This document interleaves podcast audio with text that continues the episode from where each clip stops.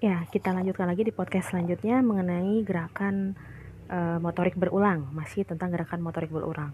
Kalau tadi kita memahami mengenai ritme, ya, sekarang kita lanjutkan dengan yang namanya tak. Ya, tak dan gerakan ulangan yang terganggu. Nah, tak itu apa sih? Tak adalah kebalikan dari ritme. Kalau ritme tadi gerakan yang dilakukan oleh seseorang, di mana gerakan itu dilakukan itu dengan sangat uh, apa? Dengan smooth, dengan lembut dan mengalir gitu ya, dengan hitungan yang mungkin sama, jeda yang sama seperti itu. Lalu eh, tak itu apa? Nah, kalau tak itu adalah sebaliknya. Jadi tidak mengalir seperti ritme, tapi tak merupakan irama terputus-putus yang dapat kita temukan pada metronom, detak jam dan gerakan mesin. Jadi gerakan tak itu lebih tegas gitu ya. Uh, lebih tegas uh, walaupun memang jeda waktunya mungkin lebih pasti juga ya lebih intens. Tapi gerakannya lebih tegas lebih keras gitu ya. Tak merupakan fenomena teknik yang diciptakan manusia dengan pikiran yang menghitung. Yang sifatnya itu matematis ya dan e, bisa dikendalikan. Jadi kalau tak itu lebih dominan itu uh, semua itu adalah dibuat oleh manusia kalau ritme kan tadi memang ada yang sudah uh, secara fitrah secara secara kadarullah itu memang kita diciptakan oleh Allah begitu gitu ya. Seperti detak jantung dan sebagainya. Tapi kalau tak itu semuanya uh, gerakan ini dibuat oleh manusia. Artinya dalam gerakan ini harus ada kemauan. Gitu ya harus ada kemauan harus ada energi dan harus ada semangat ya. Ini bisa kita lihat pada kelompok orang yang misalkan berbaris ya. Orang berbaris ini kan langkahnya teratur ya terputus-putus tapi teratur dan bila berjalan langkahnya tegap di mana ada penekanan yang lebih kuat lagi pada langkah-langkahnya. Ya dan akhirnya kesannya ini adalah adanya kemauan kuat dan e, keinginan untuk maju gitu ya. Bagaimana hubungan ritme bertak dengan keadaan jiwa? Ya tak dengan jiwa apa hubungannya?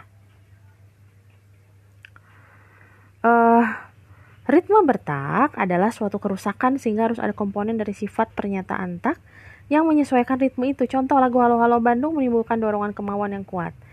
Nah, itu di, sam di samping itu suasana hati yang diciptakan oleh orang yang menyanyi lagu Halo Halo Bandung itu biasanya penuh semangat gitu ya, penuh motivasi sehingga semakin lama itu bisa jadi ketika dia bernyanyi intonasi suaranya semakin tinggi. Gitu ya. Kemudian tak sebagai alat bantu pedagogik atau alat untuk mendidik. Tak dipakai juga untuk mendidik, yaitu membantu menerangkan sesuatu yang memerlukan irama. Misalnya, jika belajar main piano ya, atau belajar menari, maka di awal tak ini dipakai untuk mendapatkan kepastian tentang tempo yang diinginkan. Contoh lain dari tak dalam kehidupan sehari-hari adalah mesin tik atau bicara pada waktu memberikan perintah yang berbeda dengan percakapan biasa yang dilakukan dengan ritme. Gitu ya. Jadi uh, ini bisa dibantu uh, apa tak ini bisa juga digunakan untuk alat mendidik ya. Mendidik militer misalnya. Atau juga tidak hanya dalam situasi atau kondisi militer tapi juga uh, dalam pengajaran kita misalnya saya berbicara gitu ya kemudian tiba-tiba saya memberikan arahan atau perintah yang berbeda dari percakapan biasa. Karena mungkin uh, apa yang saya sampaikan ini sangat penting atau mungkin yang saya sampaikan mungkin adalah suatu gertakan suatu uh, peringatan gitu ya. Nah, ini harus dibedakan dengan percakapan yang biasa. Seperti itu. Lalu ritme dan tak sebagai penghayatan antropomorf. Ya, antropomorf itu apa? Antropomorf itu adalah ketika kita memperlakukan benda mati seperti seolah-olah benda hidup gitu ya. Contohnya ketika anak nih, anak nih terbentur meja, biasanya dia menangis terus bilang bahwa mejanya yang nakal. Mejanya yang yang pukul saya. Kursinya yang menyakiti saya seperti itu.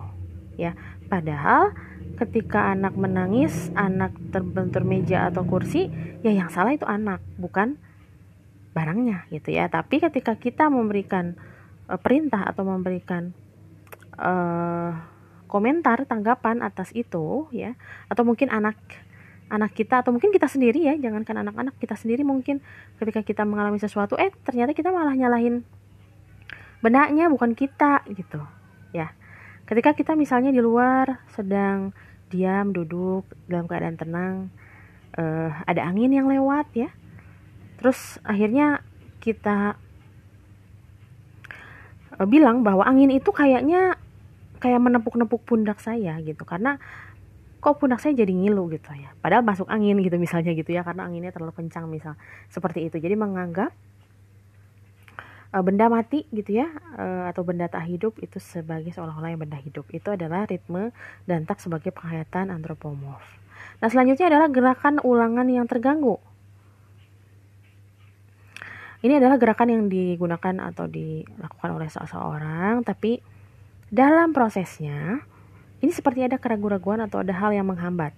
Contohnya ya, contohnya ketika seseorang memiliki janji dengan orang lain misalnya, kemudian uh, dia menuju ruangan orang tersebut, misalnya gitu ya, misalnya kalian deh, uh, kalian uh, itu dipanggil oleh saya, dipanggil oleh dosen atau dosen yang lain gitu ya. Hmm. Ketika kalian tanya, saya ada apa sih dipanggil dosen? Nah, tapi tidak ada yang mau menjawab atau tidak ada satupun yang tahu kenapa kamu dipanggil dosen. Kadang kita kan suka jadi cemas ya. Kenapa ya dosen manggil saya? Jangan-jangan nilai saya jelek. Jangan-jangan ada sikap saya yang salah. Nah, akhirnya ketika kita berjalan ke arah ruang dosen, gerakan kita dalam berjalan itu terhambat. Gitu, ya. Atau mungkin cara berjalan kita yang tadinya cara berjalan kita eh, cepat tiba-tiba jadi melemah, jadi lambat, jadi lelet karena apa? Karena adanya suatu kegelisahan kecemasan. Ya seolah-olah kita menebak-nebak nih saya nanti mau diapain sama dosen? Seperti itu. Gangguan dalam berjalan ini dapat juga terlihat dari ketidakteraturan langkah langkah yang tertahan-tahan dan kadang-kadang juga kalau benar-benar kita nggak fokus sama jalan kita mikirin yang lain ada batu kita nggak kelihatan kita kesandung. Seperti itu. Dan gangguan ini merupakan pernyataan dari adanya gangguan psikis. Ya jadi ini kelihatan banget. Seperti itu. Uh, Selanjutnya adalah bentuk-bentuk yang berhubungan ya, hubungan antara ritme dan tak. Kita tahu bahwa ritme berjalan tidak disadari ya, jadi sifatnya itu kita nggak sadar. Kita jalan ya jalan aja gitu ya, padahal jalan itu termasuk ritme. Ritme yang menyenangkan kadang-kadang. Dan mempunyai daya sendiri, kemampuan sendiri ya. Sedangkan aritme dan tak berjalan dengan sadar dan mengatur, artinya ada kemauan ya. Nah, jadi dalam posisi orang berjalan pun kita bisa membedakan di mana gerakan ritme, di mana gerakan tak. Kalau gerakan ritme ya mungkin ketika kita jalan santai biasa, jalan sambil ngobrol ya, jalan tanpa terburu-buru. Atau bahkan ketika kita keliling-keliling aja nih di tempat wisata atau di atau di rumah aja deh. Kadang-kadang uh, kita juga udah bosen ya diam di rumah se, se selama 9 bulan ini gitu. Terus akhirnya kita mondar mandir di dalam rumah, keluar rumah sesekali gitu. Tanpa tujuan yang jelas, itu masuknya ke mana ke ritme? Tapi ketika kita melihat misalkan kayak tadi, prajurit mereka sedang berjalan, keteraturan langkahnya juga diatur, e, ada hentakan-hentakan, nah itu masuknya ketak. Gitu ya. Dan itu juga e, dibedakan antara e, sikap atau gerakan yang disadari dan tidak disadari. Artinya ketika ritme gitu ya, gerakannya tidak disadari, otot-otot yang terlibat ini juga terbatas. Gitu ya, tidak e, difungsikan secara maksimal juga. Tapi kalau misalnya yang tadi seorang prajurit belajar berbaris, otomatis e, energinya juga akan fokus ke situ. Energi yang dikeluarkan juga akan semakin banyak, berlipat ganda.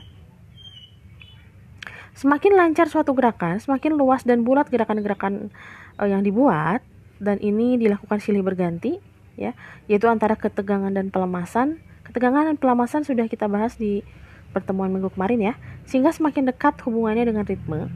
Dan sebaliknya jika gerakan-gerakan itu dibatasi dengan pasti, maka kita dapat melihat adanya perubahan karena ada waktu istirahat di antaranya sehingga hubungannya lebih dekat dengan tak. Gitu ya. Lalu selanjutnya adalah hubungan dengan gerakan-gerakan khusus. Ya, apa sih hubungannya ritme dan tak dengan gerakan-gerakan khusus lainnya? Di sini ada dua macam gerakan yaitu ritme dan tak ya, terjalin dalam motorik secara keseluruhan dan e, tiap gerakan itu punya elemen tak. Contoh dari kehidupan sehari-hari yaitu kalau kita mengerjakan sesuatu dapat secara ritme, dapat juga secara tak. Contohnya mengerjakan tugas, mengetik sambil mendengar lagu. Nah, begitu. Ada di sini orang yang e, senang ketika belajar mendengarkan lagu ada. Nah, itu juga selain termasuk dalam gaya belajar tertentu juga termasuk ke dalam e, apa? adanya kombinasi antara ritme dan tak ya di mana ketika misalkan membaca mengetik atau mengerjakan sesuatu sambil dengerin lagu ya di satu sisi kita mendengar ritme lagu tapi di, di satu sisi kita juga membuat gerakan tak ya mengetik tugas itu juga kan harus di, diatur ya gitu. Mengetik huruf per huruf itu pasti ada ritmenya tersendiri nah uh, itu dulu untuk penjelasan saya mengenai uh, gerak ya gerak motorik berulang yaitu khususnya tentang tak kemudian hubungan antara ritme dan tak itu apa serta gerakan ulangan yang terganggu. Terima kasih atas perhatiannya. Kita nanti lanjutkan lagi ke podcast yang berikutnya ya. Assalamualaikum